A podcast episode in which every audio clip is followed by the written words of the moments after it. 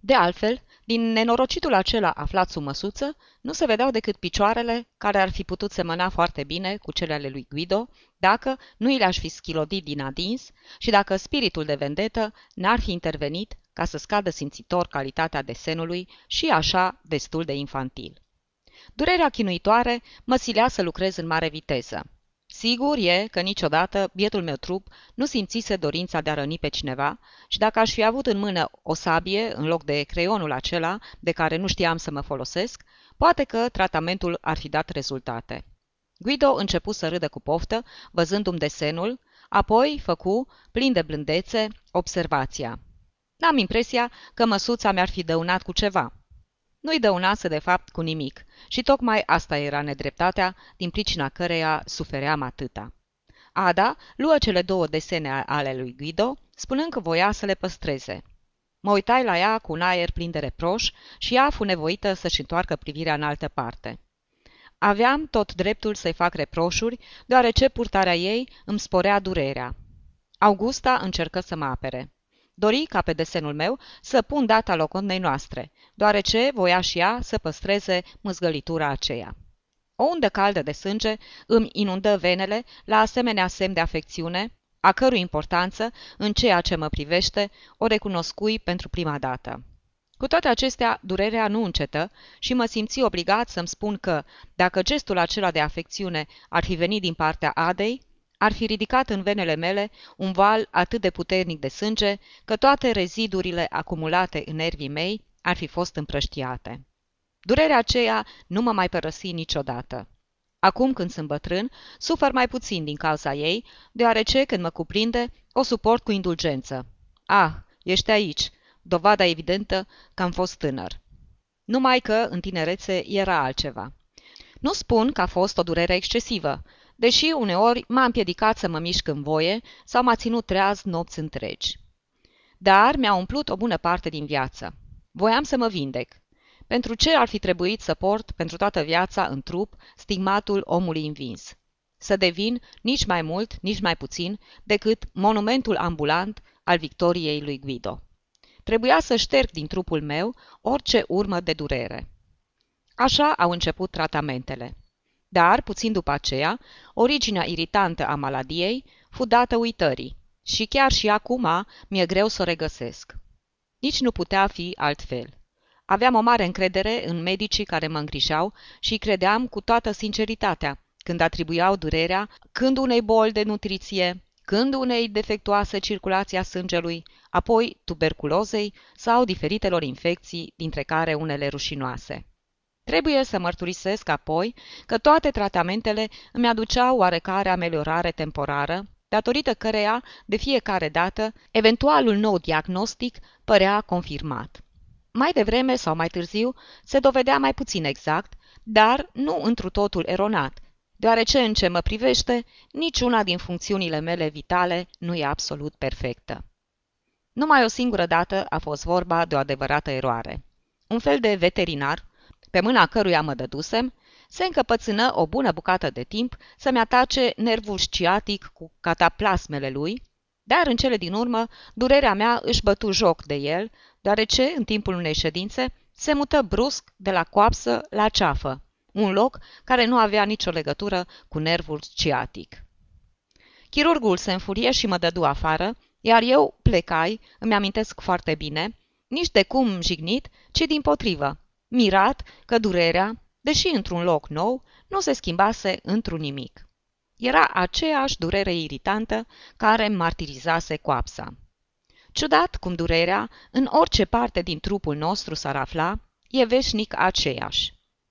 Toate celelalte diagnostice trăiesc, mai mult decât exacte, în trupul meu și se zbat între ele pentru întâietate. Sunt zile în care exist numai pentru diateza urică, iar altele în care diateza e ucisă, adică vindecată, de inflamație a venelor. Am sertare întregi cu medicamente și sunt singurele mele sertare pe care le țin eu însumi în ordine. Îmi iubesc doctorile și știu că, ori de câte ori părăsesc vreuna, mai devreme sau mai târziu mă voi întoarce la ea. De altfel, nu cred că mi-am pierdut vremea. Cine știe de cât timp și de ce boală aș fi murit dacă durerea mea nu le-ar fi simulat pe toate, la timpul potrivit, hotărându-mă să le îngrijesc mai înainte ca ele să pună stăpânire pe mine. Dar, cu toate că n-aș putea da vreo explicație asupra naturii ei intime, știu când a luat naștere această durere a mea. Odată cu desenul acela al lui Guido, mult mai bun decât al meu. O picătură care făcu vasul să se reverse. Sunt sigur că mai înainte n-am simțit niciodată durerea aceea. Am vrut să explic originea unui medic, dar nu m-a înțeles. Cine știe, poate că psihanaliza va scoate la lumină toată răvășirea pe care a suferit-o organismul meu în zilele acelea și mai cu seamă în cele câteva ore care au urmat logotnei mele. Și nici măcar n-au fost puține orele acelea. Când târziu adunarea s-a risipit, Augusta îmi spuse plină de voioșie. Pe mâine. Invitația am făcut plăcere, deoarece dovedea că îmi atinsesem scopul și că nimic nu se sfârșise și că totul avea să continue a doua zi. Mă privi drept în ochi și găsi în ei o încuvințare atât de profundă, încât îi dă dură curaj. Coborâi scările, fără să le mai număr, întrebându-mă, cine știe dacă nu o iubesc? O îndoială care m-a întovărășit toată viața. Iar astăzi pot afirma că numai dragostea însoțită de o asemenea îndoială e adevărata dragoste. Dar, nici după ce am părăsit casa Malfenti, nu mi-a fost dat să mă duc la culcare și să culeg roadele activității mele din seara aceea, într-un somn lung și odihnitor. Era cald. Guido voi să mănânce o înghețată și m-a invitat să-l întovărășesc într-o cafenea. Mi se agăță prietenește de braț și eu îl luai pe a lui tot atât de prietenește. Era o persoană mult prea importantă pentru mine și n-aș fi putut să-i refuz nimic. Imensa oboseală care ar fi trebuit să mă trimite la culcare mă făcea mult mai docil decât de obicei. Intrarăm chiar în cafeneaua în care bietul Tulio mă molipsise de boala lui și ne așezarăm la o masă mai retrasă. Pe drum, durerea, despre care nu știam încă ce tovarăș credincios îmi va fi, mă chinuise cumplit și pentru câteva clipe, de îndată ce am putut să stau jos, mi-a făcut impresia că s-ar mai fi potolit. Tăvărășia lui Guido a fost de-a dreptul îngrozitoare. Se informă cu multă curiozitate despre povestea dragostei mele cu Augusta. Bănuia că mint. Îi spusei cu nerușinare că mă îndrăgostisem de Augusta îndată după prima mea vizită în casa Malfenti. Durerea mă făcea flecar, ca și cum aș fi vrut să strig mai tare decât ea. Vorbi însă prea mult și dacă Guido ar fi fost mai atent, și-ar fi dat seama că nu eram chiar atât de îndrăgostit de Augusta. Vorbi de partea cea mai interesantă din trupul Augustei, adică de ochiul ei sașiu, care în mod greșit făcea să se creadă că nici restul nu s-ar afla la locul potrivit. Voi apoi să explic de ce nu-mi dădusem sentimentele pe față mai înainte. Poate că Guido era mirat de a mă fi văzut sosind în casa aceea în ultimul moment pentru a mă logodi. Strigai. Deocamdată, domnișoarele Malfenti sunt obișnuite să trăiască în mare lux și eu n-aveam de unde ști dacă îmi puteam lua asemenea obligație. Nu-mi plăcea că vorbeam în felul acesta și despre Ada, dar n-aveam altă posibilitate. Era atât de greu să o desparți pe Augusta de Ada. Continuai, coborând însă glasul, pentru a mă supraveghea mai bine. Din pricina asta a trebuit să fac anumite socoteli. Am descoperit că nu mi-ajungeau banii. M-am apucat atunci să studiez dacă nu pot extinde afacerile. Îi spuse apoi că, pentru a face calculele acelea, îmi trebuise mult timp și de aceea, cinci zile la rând, mă abținusem să vizitez familia Malfenti. În cele din urmă, lăsată în voia ei, limba mea ajunsese la oarecare sinceritate. Și apăsându-mi coapsa, șopti.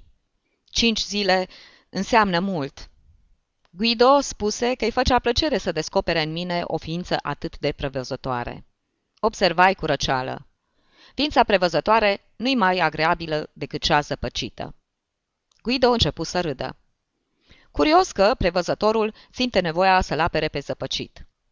Apoi, fără niciun fel de tranziție, îmi povesti sec că era pe punctul de a cere mâna Adei. Mă cărase la cafenea doar ca să-mi fac asemenea confesiune? Sau se plictisise văzându-se obligat să mă audă vorbind de mine atâta timp și își lua acum revanșa. Sunt aproape sigur că am reușit să simulez cea mai mare surpriză și cea mai mare satisfacție. Dar imediat după asta am găsit modalitatea de a lovi cu maximă vigoare. Acum îmi dau seama de ce i-a plăcut Adei atât de mult bucata aceea de Bach, denaturată în asemenea hal. Era bine executată, dar cei opt interzic murdăria în anumite locuri. Lovitura era brutală și Guido roșii de durere. Răspunse cu blândețe, deoarece acum îi lipsea sprijinul micului său public entuziast. Dumnezeule, începu el ca să câștige timp, câteodată, cântând, cedezi unui capriciu. În salonul acela puțin îl cunoșteau pe Bach, iar eu l-am prezentat un pic modernizat. Păru satisfăcut de explicația pe care o găsise, iar eu fui la fel de satisfăcut, pentru că mi se păru o scuză și un act de supunere. Ceea ce fu de ajuns să mă îmblânzească și, de altfel, pentru nimic în lume, n-aș fi vrut să mă cert cu viitorul soț al Adei. Declarai că rare ori auzisem un diletant care să cânte atât de bine. Dar pentru el nu era de ajuns. Menționă că putea fi socotit diletant numai pentru că nu accepta să se prezinte ca profesionist. asta e tot ce voia? Îi dădui dreptate. Era evident că nu putea fi luat drept un diletant oarecare. Și astfel redeveniră în bun prieteni. Apoi, deodată, începu să calomnieze femeile. Rămăsei cu gura căscată. Acum, când îl cunosc mai bine, știu că e capabil să se lanseze într-o discuție susținută, indiferent de subiect, când e sigur că îi face plăcere interlocutorului. Eu, cu puțin mai înainte, vorbisem despre luxul domnișoarelor Malfenti și el reîncepu să vorbească despre asta, sfârșind prin a trece în revistă toate celelalte cusururi ale femeilor. Eram atât de obosit încât mă simți incapabil să-l întrerup, limitându-mă să-l aprop tot timpul, dar chiar și asta era mult prea obositor pentru mine. Altfel, bineînțeles, aș fi protestat. În ce mă privește, știam că aveam toate motivele să vorbesc de rău femeile, reprezentate pentru mine de Ada, de Augusta și de viitoarea mea soacră. Dar el nu avea niciun motiv să atace sexul celălalt, reprezentat pentru el numai de Ada, care îl iubea. Era foarte instruit și cu toată oboseala îl ascultam plin de admirație. Mult timp după asta, descoperi că își însușise, dându-le drept ale lui, genialele teorii ale tânărului Weininger, care se sinucisese. În clipa aceea sufeream atacul unui al doilea Bach. Mă încercă chiar și bănuiala că voia să-mi aplice un tratament. De ce, în caz contrar, ținea cu tot din adinsul să mă convingă că femeia nu poate fi nici genială și nici bună? Am avut impresia că tratamentul n-a reușit numai fiindcă fusese admirat de Guido. I-am reținut însă teoriile și le-am completat, citindu-l pe Weininger. Nu m-au vindecat cu toate acestea niciodată, dar sunt o comodă companie atunci când alergi după femei. După ce își termină înghețata, Guido simți nevoia să ia puțin aer și mă convinse să-l întovărășesc într-o plimbare către periferia orașului. Mi-aduc bine aminte. De zile întregi, în oraș, lumea aștepta cu nerăbdare puțină ploaie, sperând că va potoli căldura care începuse prea devreme. Eu nici nu-mi dădusem seama de venirea căldurii.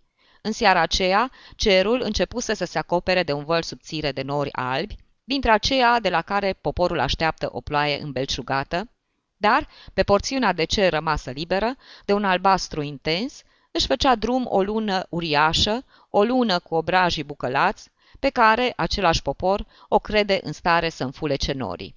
Era de altfel lucru vădit că acolo pe unde trecea, împrăștia norii și limpezea cerul. Încercai să întrerup plecăreala lui Guido, care mă silea să-l aprob la nesfârșit, ceea ce era o adevărată tortură, și începui să-i vorbesc despre sărutul din lună, descoperit de poetul Zamboni. Cât era de dulce sărutul acela în toiul nopților noastre, în comparație cu nedreptatea pe care o comitea Guido chiar alături de mine. Vorbind și scuturându-mă de toropeala în care căzusem, din pricina nenumăratelor semne de aprobare, mi se păru că durerea mă mai lăsase. Era răsplata revoltei mele și luai hotărârea să stărui. Guido se resemnă să lase în pace pentru o clipă femeile și să se uite în sus, dar pentru puțină vreme. Descoperind în urma indicațiilor mele chipul palid al femeii din lună, se reîntoarse la subiectul său cu o glumă de care râse zgomotos, dar numai el, în strada pustie. Vede atâtea lucruri femeia aceea. Păcat numai că, femeie fiind, nu poate să-și amintească de ele. Făcea parte din teoria lui sau din aceea lui Weininger și afirmația că femeia nu poate fi genială, fiindcă nu are memorie. Ajunserăm în capătul străzii Belvedere. Guido spuse că un pic de urcuș avea să ne facă bine. Îi făcui și de data aceasta pe plac. Ajuns sus, cu unul din gesturile acelea care se potrivesc mult mai bine băieților foarte tineri, se întinse pe creasta zidului care mărginea strada. I se părea că face un act de curaj, riscând să se prăbușească de la 10 metri. Încercai la început obișnuita oroare, văzându-l expus la o asemenea primejdie, dar pe urmă mi-aduse aminte de sistemul născocit de mine în chiar seara aceea, într-un acces de improvizație, în scopul de a scăpa de durere, și începui să-i urez din toată inima să se prăbușească. Guido continua chiar și în poziția aceea să tune și să fulgere împotriva femeilor. Acum pretindea că au nevoie de jucării tocmai ca și copiii, dar de niște jucării scumpe. Îmi aduse aminte că Ada spunea că îi plac foarte mult bijuteriile. Despre ea vorbea deci Guido. Îmi veni atunci o idee îngrozitoare. De ce nu l-aș fi ajutat pe Guido să facă acel salt de 10 metri? N-ar fi fost drept să-l suprim pe cel care mi-o răpea pe Ada, fără să o iubească? În clipa aceea, mi se părea că de îndată ce l-aș fi ucis, aș fi putut alerga la Ada pentru a-mi primi răsplata. În noaptea aceea stranie și plină de lumină, mi se păruse că Ada însăși stă și ascultă cum o calomniază Guido. Trebuie să mărturisesc că în momentul acela eram cu adevărat gata să-l ucid pe Guido. Stăteam în picioare alături de el, care se lungise pe zidul acela scund, și studiam cu un desăvârșit sânge rece cum ar fi trebuit să-l apuc pentru a fi sigur de reușită. Stătea întins, cu brațele încrucișate la spate, și ar fi fost de ajuns să-l îmbrâncesc pe neașteptate pentru a-l face să-și piardă echilibrul. Îmi veni apoi o altă idee, care mi se păru atât de importantă că o puteam compara cu luna aceea imensă care înainta pe cer limpezindu-l. Acceptasem să mă logodesc cu Augusta pentru a fi sigur că voi dormi bine în noaptea aceea. Cum aș mai fi putut dormi însă dacă îl ucideam pe Guido? Ideea aceasta ne salvă și pe mine și pe el. Mă hotărâi să părăsesc numai decât poziția aceea de unde îl dominam pe Guido și care mă împingea la un asemenea gest. Mă lăsai pe genunchi, îndoindu-mă atât de mult că eram gata-gata să ating pământul cu capul. Oh, ce durere! Ce durere! Începui eu să urlu. Speriat, Guido sări în picioare, întrebându-mă ce-i cu mine. Continuai să mă vaiet ceva mai încet, fără să răspund. Știam de ce mă tânguiam atâta. Pentru că voisem să ucid. Și, poate, și pentru că nu știusem cum să procedez. Durerea și vaietul scuzau totul. Mi se părea că strigam că nu voisem să ucid și mi se mai părea că strigam că nu era vina mea că nu putusem să o fac. Totul era din vina bolii și a durerii mele. În schimb, îmi aduc foarte bine aminte că tocmai atunci durerea mea dispăru cu totul și că vaietul meu nu mai era decât o simplă comedie, căreia căutam în zadar să-i dau un conținut, evocând durerea și creând-o din nou pentru a o simți și a suferi din pricina ei. Era însă un efort zadarnic, fiindcă durerea nu se întoarse decât atunci când avuia chef. Ca de obicei, Guido proceda prin ipoteze. Mă întrebă, printre altele, dacă nu era cumva vorba de aceeași durere pe care o simțisem atunci când alunecasem la cafenea. Ideea mi se păru bună și răspunse afirmativ. Mă apucă de braț și cu multă afecțiune mă ridică. Apoi, cu toate precauțiile din lume, continuând să mă susțină, mă ajută să cobor micul povârniș. Când ajunserăm jos, îi spusem că mă simțeam ceva mai bine și că eram sigur că, sprijinit de el, aș fi putut merge ceva mai repede. În felul acesta aveam să ajung în sfârșit în pat. Apoi era prima și adevărata mare satisfacție ce mi se îngăduia în ziua aceea. Guido trudea pentru mine, fiindcă mă ducea aproape în brațe. Eu eram cel care până la urmă îmi impuneam voința. Găsirăm o farmacie deschisă încă și lui Guido îi veni ideea să mă trimită la culcare însoțit de un calmant. Improviză o întreagă teorie asupra durerii și asupra tendinței bolnavului de a o exagera. Durerea sporește din pricina exasperării pe care o provoacă ea însăși. Cu sticluța aceea luă naștere colecția mea de medicamente și a fost drept ca ea să fi fost aleasă de Guido. Pentru a da o bază mai solidă teoriei, Guido își dădu cu părerea că durerile acelea mă chinuiau de mai multe zile. Îmi păru rău că nu-i puteam fi pe plac. Susținui că seara aceea, în casa Malfenti, nu simțisem niciun fel de durere. În momentul în care mi se îngăduise realizarea unui vis atât de vechi, evident că nu putusem încerca nicio suferință. Și pentru a fi sincer, voi să mă simt întocmai cum îi declarasem lui Guido și îmi repetai de mai multe ori. O iubesc pe Augusta, nu o iubesc pe Ada, o iubesc pe Augusta, iar aseară mi-am văzut visul cu ochii. Și astfel înaintam în noaptea cu lună. Presupun că Guido obosise ducând o asemenea povară, fiindcă în cele din urmă amuți. Îmi propuse totuși să mă conducă până la pat. Nu primi, iar când ajunsei să închid ușa casei după mine, scoasei un suspin de ușurare. Sigur însă că și Guido trebuie să fi scos același suspin. Urcai scările vilei, patru câte patru, și după zece minute mă aflam în pat. A dormi imediat și în scurtul răstimp care precede somnul, nu mi-aminti nici de Ada, nici de Augusta, ci numai de Guido, atât de blând, de bun și de răbdător. Nu uitasem, bineînțeles, că avusesem de gând să lucid numai cu puțin înainte, dar asta nu avea niciun fel de importanță, pentru că lucrurile de care nu știe nimeni și care nu au lăsat nici urme, nu există. A doua zi mă îndreptai spre casa logodnicei mele cu oarecare șovăială.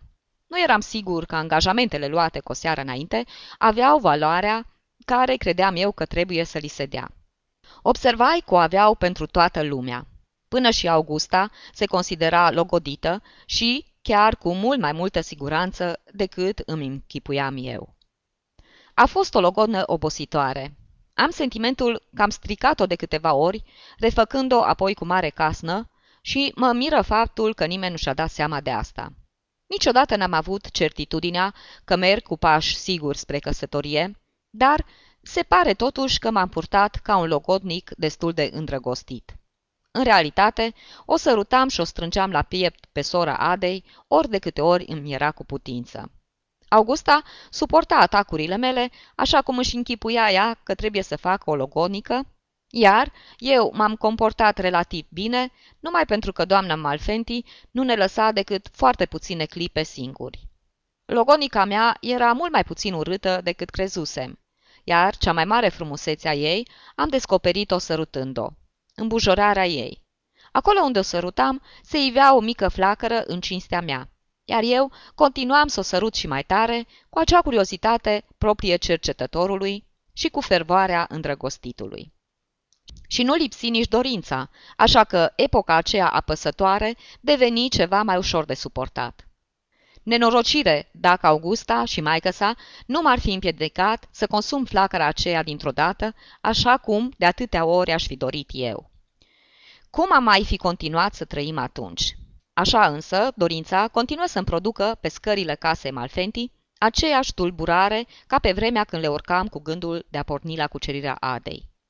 Treptele fără soț îmi făgăduiau că în ziua aceea voi avea prilejul să-i arăt Augustei ce înseamnă logotna pe care o dorise atâta. Visam o acțiune violentă care mi-ar fi redat în întregime sentimentul libertății mele. Nu voiam nimic altceva și e foarte ciudat că atunci când înțelese ce anume voiam, Augusta lua asta drept un semn de febră amoroasă. În amintirea mea, răstimpul acela se împarte în două faze. În cea din tâi, doamna Malfenti ne supraveghea adesea prin Alberta sau o introducea în salon pe micuța Ana cu una din profesoarele ei. Pe vremea aceea, Ada nu ne-a ținut o vărășie niciodată și îmi spuneam că trebuie să mă declar mulțumit, cu toate că mi-amiltesc, deși în mod tulbure, că m-am gândit odată că aș fi încercat o mare satisfacție dacă aș fi putut o săruta pe Augusta în prezența Adei. Cine știe cu câtă violență aș fi făcut-o. A doua fază a început imediat ce Guido s-a logodit oficial cu Ada și, când doamna Malfenti, ca o femeie practică ce era, reunea ambele perechi în același salon să se supravegheze reciproc. Știu că Augusta se declara foarte mulțumită de mine, cel din cea din tâi fază. Când nu asaltam, deveneam deosebit de vorbăreț. Vorbăria era pentru mine o necesitate. Mi-am creat prilejurile necesare, vârându-mi în cap ideea că de vreme ce trebuia să mă însor cu Augusta, trebuia să mă apuc și de educarea ei. O învățam să fie blândă, drăgăstoasă și, mai presus de toate, fidelă. Nu mi-amintesc cu precizie de forma pe care o dădeam descălelilor mele, dar pe câte una din ele mi-o amintește Augusta, care nu le-a uitat niciodată. Mă asculta atentă și supusă. Odată, în avântul prelegerii, declarai că, dacă ar descoperi cotrădez, ar avea dreptul să-mi plătească exact cu aceeași monedă. Indignată, mă asigură că nu s-ar fi priceput să mă trădeze nici măcar cu îngăduința mea și că pentru ea singura libertate care ar decurge din faptul că aș trăda-o ar fi aceea de a plânge. Socot că asemenea descăleli, făcute cu alt scop decât acela de a spune ceva, au avut o influență binefăcătoare asupra mariajului meu. Era evident efectul pe care îl aveau asupra sufletului Augustei. Fidelitatea ei n-a fost pusă la încercare niciodată, fiindcă n-a știut niciodată nimic despre trădările mele. Dar afecțiunea și blândețea ei au rămas neștirbite de-a lungul numeroșilor ani pe care i-am petrecut împreună, întocmai așa cum o îndemnasem să-mi făgăduiască. Când se logodi și Guido și începu cea de-a doua fază a loconei, primul meu gând fu acesta. Iată-mă vindecat cu desăvârșire de dragostea mea pentru Ada. Până atunci crezusem că îmbujorarea Augustei fusese de ajuns ca să mă vindece, dar se vede că nu suntem niciodată îndeajuns de vindecați. Amintirea îmbujorării aceleia făcu să mă gândesc că de acum încolo ea avea să se ivească și pe fața Adei și aceasta, mult mai mult decât prima, trebuia să-mi stingă orice dorință. Dorința de a o viola pe Augusta aparține celei din tâi faze. Într-a doua am fost mult mai puțin ațățat. Doamna Malfenti nu greșise, bineînțeles, organizând supravegherea noastră în felul acesta, cu atât de puțină bătaie de cap din partea ei. Mi-aduc aminte că odată, vrând să glumesc, am început să o sărut pe Augusta. Dar, în loc să-mi răspundă mie la glumă, Guido început să o sărute pe Ada. Mi se păru puțin delicat din partea lui, deoarece el nu săruta în mod cast, așa cum făcusem eu din considerație pentru ei, ci o săruta pe Ada pe gură, aproape sorbindu-i-o. Sunt sigur că în epoca aceea eu mă și obișnuisem să o consider pe Ada ca pe o soră, dar nu eram pregătit să o văd tratată în felul acesta. Mă îndoiesc chiar că unui frate veritabil i-ar face plăcere să vadă pe cineva purtându-se așa cu sora lui. De aceea n-am mai sărutat-o niciodată pe Augusta în prezența lui Guido. În schimb, Guido a mai încercat odată, de față cu mine, să o ia în brațe pe Ada, dar ea s-a împotrivit, așa că n-am mai repetat încercarea. Mi-aduc aminte destul de confuz de atâtea și de atâtea seri petrecute împreună. Scena care s-a repetat la infinit s-a antipărit în mintea mea în felul următor. Stăteam așezați, toți patru, în jurul delicatei măsuțe venețiene, pe care ardea o lampă mare de gaz, acoperită cu un abajur de stofă verde, care punea totul în umbră, în afară de broderiile la care lucrau cele două fete. Ada la o batistă de mătase, pe care o ținea în mână, iar Augusta la un mic gherghef rotund. Îl văd pe Guido perorând și trebuie să se fi întâmplat adesea ca eu să fi fost singurul care să-i dea dreptate. Mi-aduc aminte și de capul Adei, acoperit de un păr negru, ușor ondulat, pus în evidență de un straniu efect pe care îl producea lumina aceea verde și galbenă. Am discutat și despre lumina aceea și chiar și despre veritabila culoare a părului Adei. Guido, care se pricepea și la pictură, ne explica cum trebuie analizată o culoare. Nici măcar lecția aceasta nu am uitat-o și chiar și astăzi, când vreau să-mi dau seama mai bine de culoarea unui peisaj, închid puțin ochii până dispar o seamă de linii și rămân numai părțile luminoase, care se întunecă și ele în unica și adevărata culoare. Cu toate acestea, când mă consacru unei asemenea analize, imediat după imaginile mele, aproape ca o reacție fizică a mea, pe retină reapare lumina galbenă și verde și părul pe care mi-am educat ochiul pentru prima dată. Nu pot uita o anumită seară, marcată de o expresie de gelozie a Augustei și imediat după asta și de o condamnabilă indiscreție din partea mea. Pentru a râde puțin de noi, Guido și Coada se așezaseră ceva mai la o parte, în alt colț al salonului, la masa Ludovic al XIV-lea. Așa că pe mine începu să mă doară numai decât gâtul, tot întorcându-mă ca să vorbesc cu ei. Augusta îmi spuse, Lasă-i, acolo se face dragoste cu adevărat. Atunci, din pricina unei mari inerții de gândire, îi răspunse în șoaptă că nu trebuie să creadă asemenea lucru, deoarece lui Guido nu-i plăceau femeile. Aveam astfel impresia că eram oarecum scuzat de a mă fi amestecat în covorbirea celor doi îndrăgostiți. Era însă o indiscreție perfidă aceea de a comunica Augustei cuvintele lui Guido în legătură cu femeile, cuvinte pe care le debita numai față de mine, dar niciodată în prezența vreunui alt membru al familiei locodnicelor noastre. Amintirea vorbelor mele mă umplu de amărăciune pentru câteva zile, în timp ce pot să mărturisesc că amintirea faptului de a fi vrut să lucid pe Guido nu m-a tulburat nici măcar un ceas. A ucide, fie chiar și pe la spate, e o acțiune mai bărbătească decât aceea de a aduce prejudicii unui prieten, dându-i în vilea confidențele. Augusta greșea încă de pe atunci, arătându-se geloasă pe Ada. Nu ca să o văd pe Ada, îmi strâmbam eu gâtul în felul acela. Guido, plecărind vrute și nevrute, mă ajuta să-mi omor timpul îngrozitor de lung. Începusem să țin la el și îmi petreceam o bună parte din zi în tovărășia lui. Mă lega de el chiar și recunoștința pe care o purtam pentru considerația pe care mi-o arăta și pe care o împărtășea și celorlalți. Până și Ada mă asculta acum cu atenție când vorbeam. În fiecare seară așteptam cu oarecare nerăbdare sunetul gongului care ne chema la masă și în legătură cu cinele acelea mi-amintesc mai cu seamă veșnica mea indigestie. Mâncam mult prea mult din nevoia de a fi tot timpul activ. La masă făceam risipă de vorbe drăgostoase față de Augusta, atâtea cât îmi îngăduia gura mea plină, iar părinții ei puteau avea doar urâta impresie că marea mea afecțiune e umbrită de o lăcomie animalică. Rămaseră surprinși când la întoarcerea din călătoria de nuntă nu mai aveam aceeași poftă. Dispărut de îndată ce nu mai ceru nimeni să fac paradă de o pasiune pe care nu o simțeam. Nu-i permis să te arăți rece cu nevasta față de părinții ei, tocmai în momentul în care te pregătești să te duci cu ea la culcare.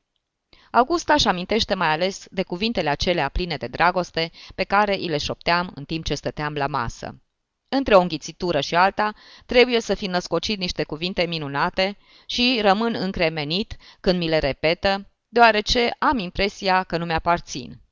Însuși, socrul meu, nebunul de Giovanni, s-a lăsat înșelat și cât timp a trăit, ori de câte ori voia să dea un exemplu de mare pasiune, se referea la a mea pentru fica lui, adică pentru Augusta. Și surâdea fericit, ca un bun tată ce era. Dar asta genera și un plus de dispreț pentru mine, fiindcă după el nu era un adevărat bărbat, acela care își încredința soarta mâinilor unei singure femei, și care, mai ales, nu observa că în afară de a lui mai existau pe lumea aceasta și altele. De unde se vede că n-am fost judecat întotdeauna cu obiectivitate. Soacra mea, în schimb, n-a crezut în dragostea mea nici chiar atunci când Augusta însăși se liniști, plină de încredere. M-a măsurat an de rândul cu un ochi bănuitor, nesigură de soarta fiicei ei preferate. Chiar și din cauza asta sunt convins că ea trebuie să mă fi călăuzit în zilele care au premers logodnei mele. Era cu neputință să o înșel și pe ea, care trebuie să-mi fi cunoscut sufletul mai bine chiar decât mine. Sosi în cele din urmă și ziua anunții. Și, chiar în ziua aceea, am avut o ultimă șovăire. Ar fi trebuit să fiu în casa logodnicei la ora 8 dimineața.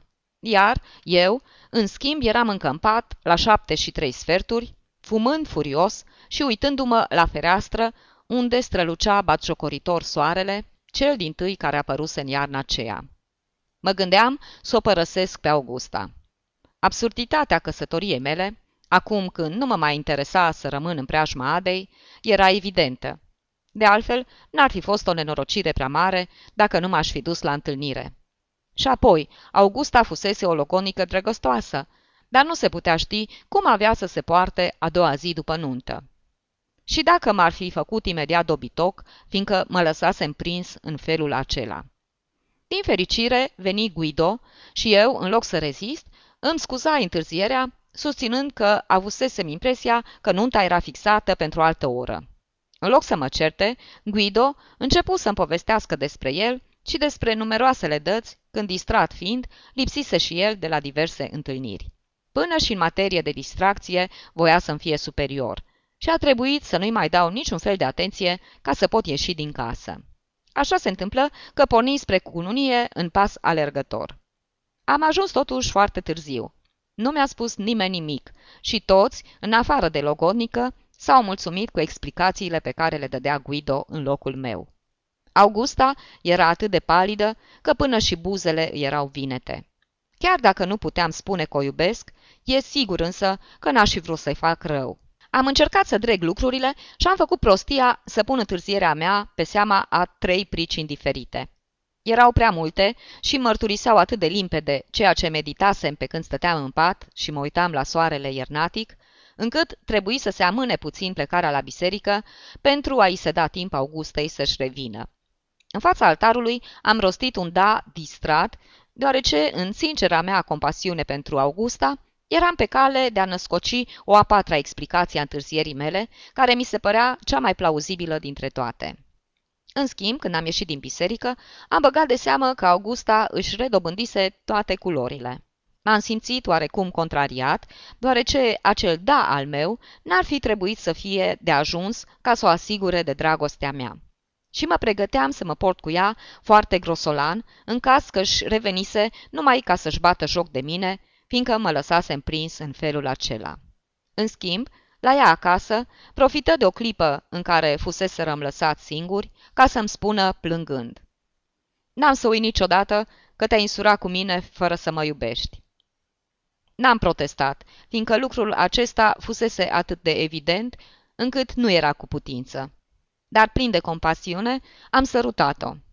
Apoi, între mine și Augusta n-a mai fost niciodată vorba despre toate acestea, deoarece căsătoria e un lucru mult mai simplu decât logodna. Odată căsătoriți, nu se mai vorbește despre dragoste, iar când soții simt nevoia să vorbească despre asta, intervine numai decât dorința și reface tăcerea. Și, nu după mult, animalitatea aceasta poate deveni atât de umană, încât se complică și se falsifică și se întâmplă ca, plecându-te asupra capului unei femei, să faci până și efortul de a evoca o lumină care nu există. Închizi ochii și femeia devine o alta pentru a deveni ea însăși când ți se dăruiește. Spre ea se îndreaptă atunci toată gratitudinea și chiar mai mult decât atâta, dacă efortul a fost încununat de succes. Tocmai de aceea, dacă m-aș mai naște odată, mama natură e în stare de orice, aș primi să mă însor cu Augusta, dar niciodată să mă logodesc cu ea. La gară, Ada mi-a întins obrazul pentru sărutul fratern. N-am văzut-o decât în clipa aceea, zăpăcit cum eram de atâta lume care venise să ne conducă, și mi-am spus pe dată, Tu ești aceea care m-ai vârât în asemenea încurcătură.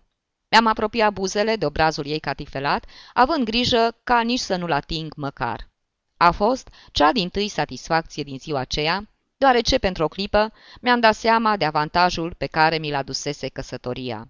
Mă răzbunasem, refuzând să profit de unicul prilej care îmi fusese oferit de a o săruta pe Ada.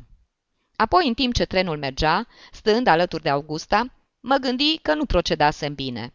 Mi-era teamă să nu-mi compromit prietenia cu Guido. Sufeream totuși mult mai mult la gândul că poate Ada nici nu băgase de seamă că nu sărutasem obrazul care îmi fusese oferit. Băgase însă de seamă, dar n-am știut-o decât atunci când, la rândul ei, multe luni mai târziu, plecă, însoțită de Guido din aceeași gară. Îi sărută pe toți. Numai mie îmi oferi cu multă cordialitate mâna. Eu strânsă-i cu răceală. Răzbunarea ei venea cu întârziere, deoarece împrejurările erau cu totul schimbate. După întoarcerea din călătoria de nuntă, relațiile dintre noi fuseseră cu adevărat frățești așa că nu puteam înțelege de ce mă exclusese de la sărut. Sfârșit